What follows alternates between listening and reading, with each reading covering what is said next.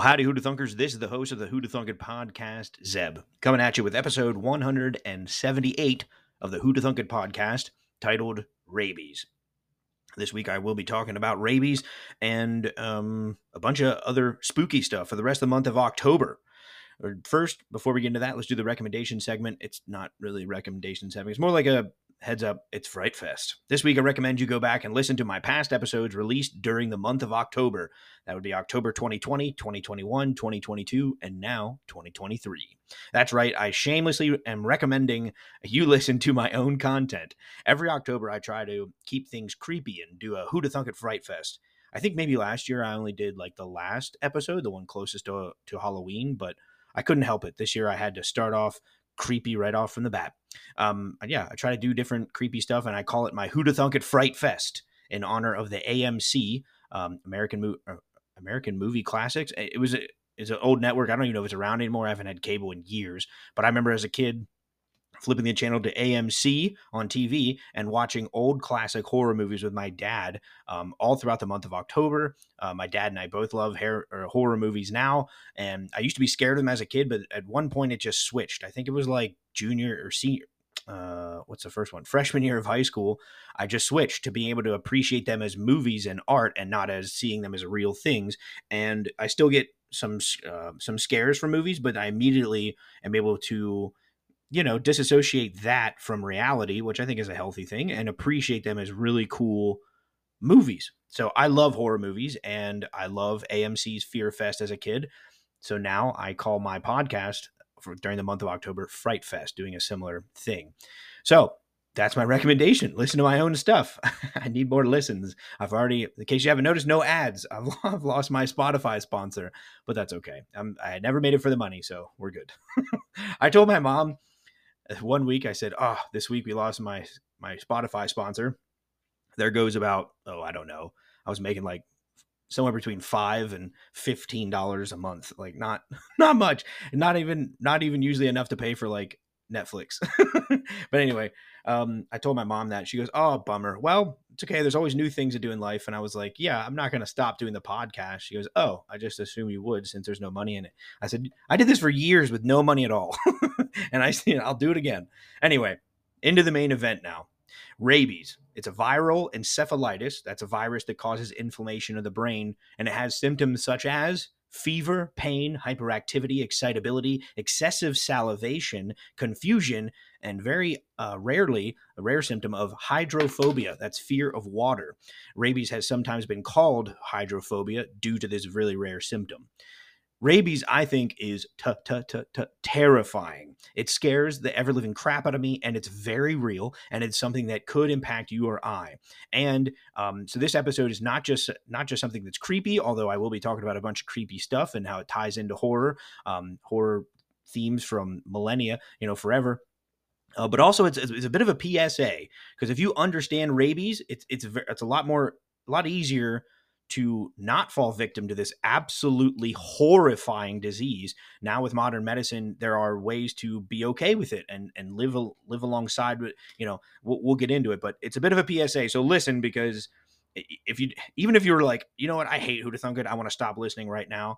That's fine with me as long as you go and Google what happens. You know how to prevent dying from rabies because it's one of the horriblest ways to die, and we're going to talk about that. One of the most notable aspects of rabies is that it can only be diagnosed by its symptoms. But by the time the symptoms appear, it's already too late because you're going to die a horrible, painful, suffering, and, and, and, shameful, awful death. I'm not even exaggerating. If rabies is not treated before symptoms appear, it is 100% fatal with an asterisk. Uh, the asterisk meaning some very new treatments have led to very few patients recovering from rabies after symptoms appear, but very little is known about this treatment. And I heard it on an NPR's Radiolab podcast. I'll talk about this later in the podcast, but 100% fatal up until like 2004. Literally, no one ever recorded has survived rabies after the symptoms appear. And, and uh, now there's like you can count them on one hand how many people have survived it, even though we throw everything at it, and it's a disease that's been around forever. Rabies has the highest mortality rate than any other disease on Earth. If there was a uh, in, that, in that podcast, they started off with imagine an Olympics for diseases. You know, there'd be different different uh, events like how you know which one can spread to the most uh, humans, which one can last the longest, which one the one the number one event would be how fatal is it, right? Rabies wins, gold medal every time. Rabies is most commonly spread via a bite from an infected mammal, dogs, raccoons, cats, foxes, etc. You don't know when or where the disease, or we don't know when or sorry, when or where the disease originated. I had a, a belch stuck in there, an inaudible belch. Sorry, that's why I got choked up there. But anyway, humans don't know when or where this disease came from. It's so old. But there was a 2012 uh, phylogenetic analysis published in the Journal of General Virology that suggests the current canine genotype of the illness may have been predated by another genotype. So something came before, um, suggests that it might be older than the, the dogs themselves. But the common connection, and by far the most common way the illness is spread, is by being bitten by a dog. The way most common way it's spread to humans, as dogs have been man's best friend longer than any other domesticated animal. It just makes sense. It's kind of the same way as what dog is most responsible for attacks on humans the, in, in the US? Golden retrievers. Is it because golden retrievers are more aggressive than most dogs? No, not really. It's just because they're the most common by far. Literally every state in America, the most common dog is the golden retriever. So if they're the most common, they're going to, you know, same same idea here. What's the most common cause of rabies in humans? The animals that we're most that we most spend our time around, dogs. Doesn't mean dogs are most likely to get rabies or anything like that. It's just we're around them the most. Somewhere between 33 and 40,000 years ago, we humans started our relationship with dogs, but dogs came into contact with the rabies virus long before that, long before us. Or I should say dogs. They were wolves before they were dogs. So um, the relationship between dogs and rabies is even older than the relationship between dogs and humans. Not only is rabies the most deadly and horrifying disease, it is also one of the oldest. Rabies is one of the oldest diseases ever recorded. A 2017 article in the Journal of Tropical Medicine and Infectious Diseases cited 4,000 concepts related to rabies in animals and humans. 4,000 different uh, references to humans references to rabies throughout history. The oldest being a cuneiform clay tablet found within the archaeological record titled "The Laws of Eshnunna." So this is, you know, sketched in a clay tablet. It's an ancient clay tablet found through by archaeologists, and it's talking about rabies. It was from the Sumerian and later Akkadian city state in present day Iraq. The tablet is over 4,000 years old, and it says if a dog becomes rabid, it makes the that authority known to its owner, but he does not watch over his dog so that it bites a man and causes his death. The owner of the dog shall pay 40 shekels of silver. So basically, it's written weird and translated from ancient ancient languages to our current one. But basically, if you have a dog and it becomes rabid and you're aware of it and that dog isn't monitored to make sure it doesn't it, and it ends up biting someone else, you as the owner of the dog, you have to pay a heavy fine 40 shekels of silver. What does that mean to you and me? Uh, you should know 40 shekels of silver is a lot of money back then. During the same time, I think it was the, what was that? It was an old law. Anyway, an old king, a very famous king, wrote um, down in his laws that a boat at the same time only cost two shekels. So you can buy a boat with two shekels. You have to pay 40 shekels if your dog that you know of has rabies and gives someone else rabies that's a lot of money you got to pay. That's how seriously they took it way back then. There are also dog incantations from the same time period that suggest that these ancient people figured out the disease was in the dog's saliva. Accurately, they figured that out. And if bitten, the person was certain to die. Like if you're bitten by a rabid dog, they were like, adios, get out of here. Nobody wants to see, be around that. And which is horrible, but it's true. And um, a lot of instances through history, they people would just, you know, do commit homicide on someone who's been who's been uh, bit with rabies because that was the kinder thing to do. The word rabies is from the Latin word madness, which found its origin in a Sanskrit word for to rage. So, going back how many different languages, how many different cultures, this thing is known as absolute madness, rage, Ancient scholars from all over talk about this horrifying disease. Aristotle, Hippocrates, Pliny, Ovid, and Cicero, and even Chinese texts back, uh, dating back to the third century AD references rabies. The second century Greek philosopher Celsus suggested cauterizing the wound when bitten. It is, uh, which honestly, that's not the worst idea. Um, burn it you get bit by rabid something, burn it. It's unclear how effective burning the spot of the dog bite was against rabies, but it's remained the go to treatment for rabies bites up until the 19th century. So that's what they did. And there's a bunch of other things that Radiolab podcast I listened to talked about, a bunch of crazy ones. One of the main ones was a doctor would pluck the feathers from a, a chicken's butt, their anus, and then put that chicken's butt over the wound. Now, putting aside the fact that that did nothing to cure rabies, that's terribly unsanitary. Terry, you don't want chicken shit in your in your open wound. But anyway, but they did that for hundreds of years. That's what they would try for hundreds of years. And why would they do that? Well, it's sort of like you know dumb luck. Someone gets bitten by a dog. Um, not all dogs have rabies. Not all dog bites are rabid, right? So if someone gets bitten by a dog and the doctor's like, "Hmm, I know, let's try chicken butt." chicken butt treatment. They put the chicken butt on, person doesn't get rabies. Voila, they must think it must have cured rabies. Well, in fact, the dog may have never been rabid to begin with, might have just been a really slobbery dog that didn't like the guy.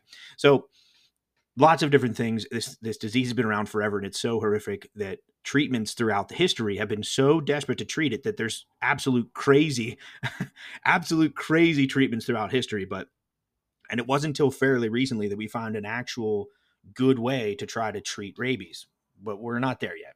Odd because the other treatment Celsus suggested, uh, other than cauterizing, which isn't a bad idea, I don't think it was very effective, but not a bad idea. But the other, the other treatment suggestion that Celsus gave was holding the victim underwater.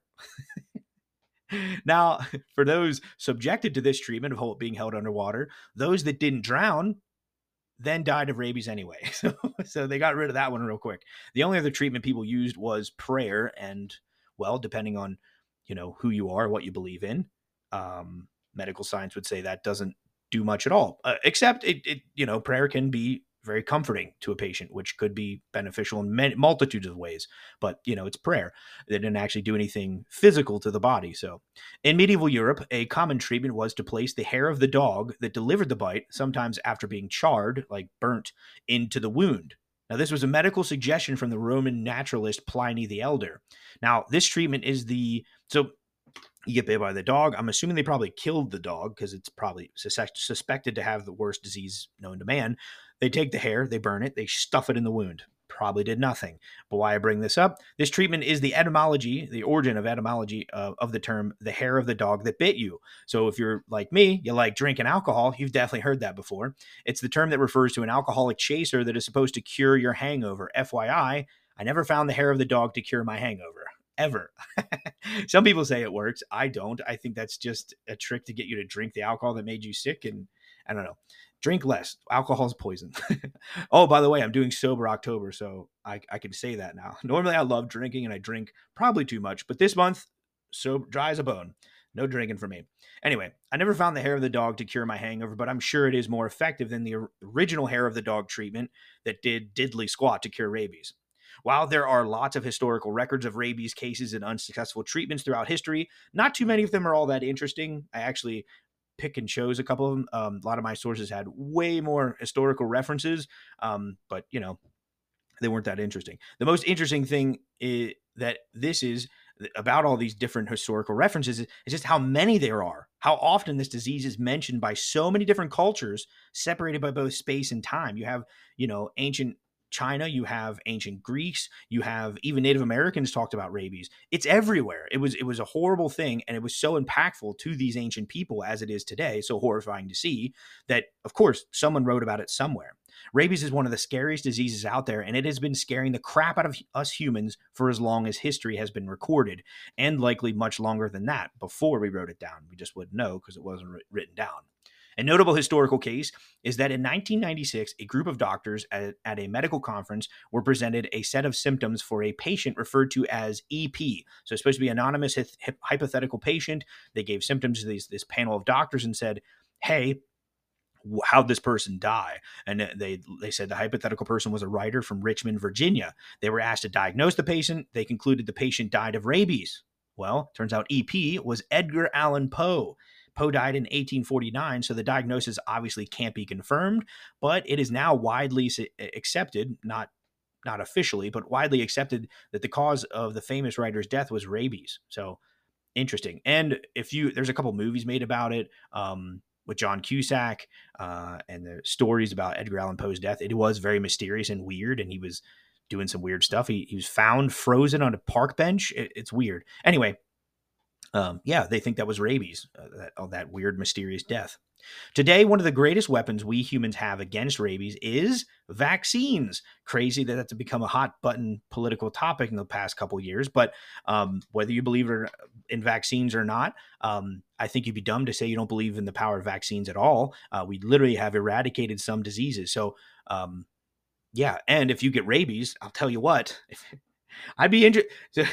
I get, I, I, I do get the controversy about around vaccines today. I'm not trying to give it credit or anything. I just can understand where people are coming from with you know all the how vaccines have been distributed most recent vaccines have been distributed but i'm telling you right now if you get bit by a, a rabid dog or a rabid raccoon and you're like i'm against vaccines i don't think i should get them the doctor you know if they if they cared about your well-being at all would slap you across the face would strap you down and give you the vaccines anyway because i'm telling you whether you believe in them or not dying from rabies maybe i'm biased i'm terrified by this stuff. Dying from rabies has got to be the worst one of the worst things i could imagine. So you're like i don't believe in vaccines. If anybody cared about your well-being they would just physically force you to take them the rabies vaccines. In 1881 louis pasteur developed a successful vaccination protecting cattle from anthrax. It was a big deal uh, it saved you know a lot of money in the cattle industry, the, the meat industry, milk industry. It was a really big deal. So he also not soon or soon after started to develop a vaccine for dogs to protect them against rabies. His fir- he first grew. Excuse me. I'm burping up a storm. I'm trying not to make it audible. I know it's gross, but at least you don't smell it. he first grew the virus in rabbits, then weakened it by drawing the nerve tissue, drying the nerve tissue. I don't know how, I don't know the full procedure of drying the anyway, he gave it to rabbits and you tested on these rabbits, poor little rabbits. But you know, that's how science has progressed through the uh, countless horrible deaths of and suffering of, of lab animals. That's how we figure stuff out.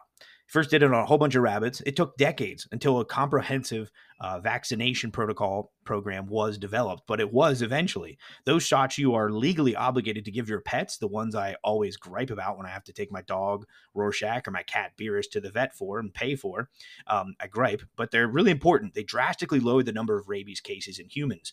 You know, like I said, important. Rabies bad, and it's good that these vaccines that you give your pets keep those rabies from being spread. In 1885, Pasteur used the vaccine on nine year old Joseph Meister, who was mauled by a rabid dog. And this is, I thought this was a super interesting case or super interesting story. Uh, for doing this, Pasteur could have not only been ruined his career as a vaccine scientist, but could have been sent to prison as he was not a licensed physician and therefore not legally permitted to deliver vaccination to a human. Now, he couldn't administer medicine or vaccination, but he did anyway. Uh, considering the alternative for little Joey Meister, horrific, painful suffering and death, Pasteur went ahead with treatment. Pasteur and his colleagues gave 13 inoculations in 11 days. Little Joey Meister made a complete recovery. It was a breakthrough. People were like, what?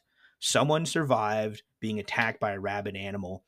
No way. It went, the news spread worldwide. Quickly, word spread about Joseph Meister surviving rabies, pre symptom rabies, and patients flocked to Pasteur for treatment from all over the world. By the time Louis Pasteur, Louis Pasteur died nine years later, over 20,000 people um, had received his vaccine. That that's the uh, considered a post-exposure prophylactic vaccine, um, sometimes referred to as PEP, post-exposure pr- protocol, whatever.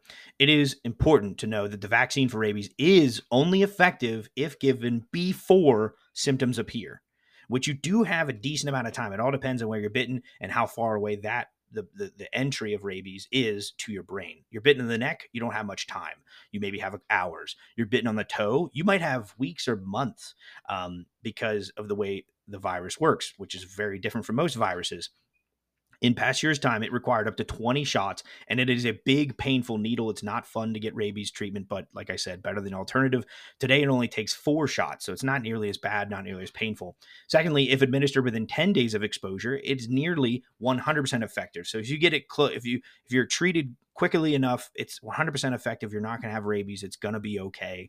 Don't need to freak out. However, if you get bit by a, a weird acting animal, a bat, a, a raccoon, or something, um, you know, raccoons typically don't come out during the day. So if you're bitten by, if, if, if it breaks the skin or if their saliva get gets somewhere on you, even a scratch. Don't mess around. Seek medical help because you don't want to mess around. If you get it in timely manner, you're going to be okay.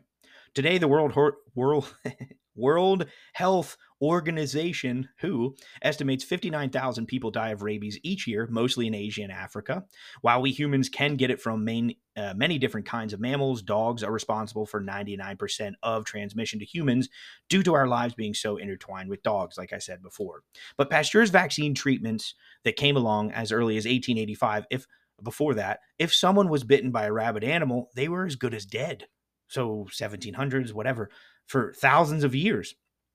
Bitten by an odd acting, super salivating dog, you're doomed. Their their their only hope was that the animal that bit them was actually was just you know acting funny in general, wasn't actually rabid, which I don't know. It's unlikely.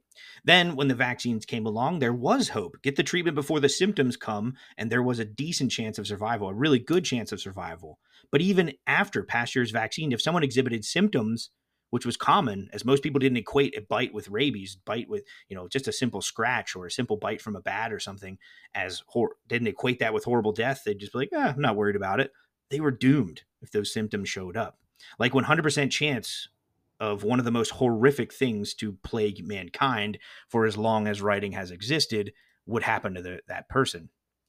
And the Babylonians and the and the uh, Akkadians talked about this stuff. This is how old it is, thousands of years ago, and and genetic testing suggested it existed way before canine. So, yeah, it's scary stuff. It's an ancient horror. That's why I thought it'd be great to open it for Fright Fest. well, in 2004, that changed the whole symptoms thing. Just a little bit, though, not a whole lot. Still really don't want to get the symptoms for this stuff, but it's not 100%. It's like 99.9. And I first heard of this story on NPR's Radiolab podcast titled Rodney versus Death. They spell out versus, so R O D N E Y versus V E R S U S, death. Uh, I do have a link on the blog if you want to check that out, but you can Google Radiolab rabies, and it'll take you right to it. In 2004, a girl from Milwaukee went to the hospital with flu like symptoms. Pretty quickly, her symptoms were obviously not from the flu, as she started to become like really stiff, have lots of pain, things that weren't really equated with the flu. Doctors were like, We don't know what this is. When the mother of the girl told the doc that she had been bitten by an odd acting bat in church a few weeks back, the pediatrician went pale and said, I'll be right back, left the room. He was confirming the information with colleagues before informing the family that their daughter was practically doomed with the most fatal disease known to man. So he wanted to make sure he was right on it. After the family was fully informed, they were freaked out, understandably. But ultimately, we're like, okay, so let's try any experimental treatment out there. Literally anything. Throw the book at this. I w- don't want my daughter to die this way. If she is doomed to horrible pain and death, we will try anything because anything is better than that one of the first things the hospital says was, let's put him in hospice so she's comfortable. And they're like, is she going to survive that? They're like, no, it just makes her less, feel less pain. I'm like, okay, let's try something. The pediatrician, the doctor, found that the rabies virus works differently than most viruses. He was like, let's try it. I'm going to look into this. I'm going to see what I can do, but absolutely no promises. This thing is 100% fatal. He starts looking into things. He finds the virus acts differently. Starts doing his research. Sounds like an awesome doctor. Where most viruses enter the body, multiply at the site of entry, enter the bloodstream, and spread all over the body until they find the tissue that they, you know, are most suited to multiply in. The rabies virus doesn't act that way. So think about it. If you get something like a viral infection and you get it at a scratch on the finger, it'll multiply at that spot on the finger. It'll try to get in the bloodstreams, go all over the body. It's not what rabies does. Rabies doesn't do that. It it, it enters in the uh, so the entry point, let's say for this girl, she got bit in the finger by the bat. It enters at the entry point, in Milwaukee girl's case, left index finger, then proceeds to latch onto the closest nerve that it can find. Um, sorry, fixing typos here. the rabies virus then slowly crawls along the nervous system at a rate of about two centimeters per hour, which blew my mind. this is so weird. Like I, I guess I didn't really understand how viruses work, but the whole how other viruses work entry point multiply go to bloodstream then find the tissue they like so let's say one tissue does does its thing best in the lungs like a like like covid it affects the lungs the most you know that makes sense to me this is weird rabies sounds like a very It doesn't multiply at the entry point. It just latches onto the nerve and crawls, literally crawls up the nervous system and then they can clock it. They can clock its speed. Like they pro- they literally know what a 40, 40 yard dash the rabies could virus could do, two centimeters per hour. So for rabies virus to travel up the length of your finger, it might take a day, up your entire arm, maybe a few weeks. It's slow, but once it reaches the brain, you're screwed. So it inflames the brain and starts wreaking havoc, controlling the, the person, making them go mad, making them do uh, act out in violence, unable to, you know, slurred speech. And about 30% of the people, it paralyzes them so they can't move at all. But most people act like zombies. They act like absolute madness. So even though the thing's slow, you don't want to mess around. Well, Milwaukee Girls doctor started looking at past 20 the past 20 years of rabies cases. It's very morbid. They all died and also learned that once the victims are dissected, you know, I guess it's called an autopsy, the victim's brain is actually found fine, uh, pretty much un, not destroyed, intact, and it's good to go. Where they expected, you know, someone acting like that, they expected the brain to be like decayed and horrible looking, inflamed. It's fine. So he thinks, huh, rabies virus must not destroy the brain. It just hijacks it and kills the victim via the symptoms. And all the symptoms that they do once the rabies virus gets to the brain, everything it's doing is trying to make the victim salivate and bite other people, act out, be violent, you know, try to bite. Sounds like a zombie virus because it kind of is. And the whole reason why the hydrophobia, why they're scared of water, is so that saliva isn't diluted. So the saliva in the rabies victim's mouth is super compact with other rabies viruses so it can spread. That's what all viruses want to do. They want to spread, multiply and just you know wreak havoc that's how the rabies does it. It hijacks your brain, makes you do things that is more makes you more likely to bite other people. That's why rabid dogs bite. This is it's so creepy. It freaks me out. anyway, it hijacks the brain, kills the victim via the symptoms, not drinking, uh, you know, muscles acting crazy before the immune system of the person can destroy the rabies virus, which it sounds like based off the past autopsies that it does. The immune system eventually does get to the brain, kills the rabies virus, but it just does it too late. It's way the rabies virus is way quicker than your immune system. So he thinks, what if I can buy the immune system enough time to get rid of the rabies virus before the patient dies? Sure enough, he induces the Milwaukee girl into a monitored coma. For weeks, she is like this, given IV and monitored closely. When they wake her up, her pupils respond to light, and eventually she wakes up but very slowly. The recovery was not easy. Uh, in the podcast, she talks about it. She had lost months of her memory. This happened, I think, in the winter that she was hospitalized, and, or late winter. She couldn't remember anything until like Thanksgiving months before and she had to teach herself how to walk and talk again um she like her muscles wouldn't respond to her brain um the first case ever recorded of a rabies victims who showed symptoms and survived. And I have a picture on the blog of her graduating from college after this all happened. Amazing. So it does happen. Now, uh, there have been other studies like this, like one Peruvian doctor who went deep into the heart of the Amazonian rainforest to test people who uh, regularly came into contact with vampire bats. The hope was to gain insight into rabies victims that aren't normally studied, people who get it from vampire bats. What he found was that about 7% of the population had rabies antibodies in their system. And the only way this could happen is if at some point someone had rabies in them and survived. They survived rabies. So the Peruvian doctor disputes the case of the Milwaukee girl, uh, what's now known as the Milwaukee Protocol, the Peruvian doctor says the Milwaukee girl survived not because of the Milwaukee protocol, like the induced coma, but because she had antibodies naturally and they tested her and she did have antibodies.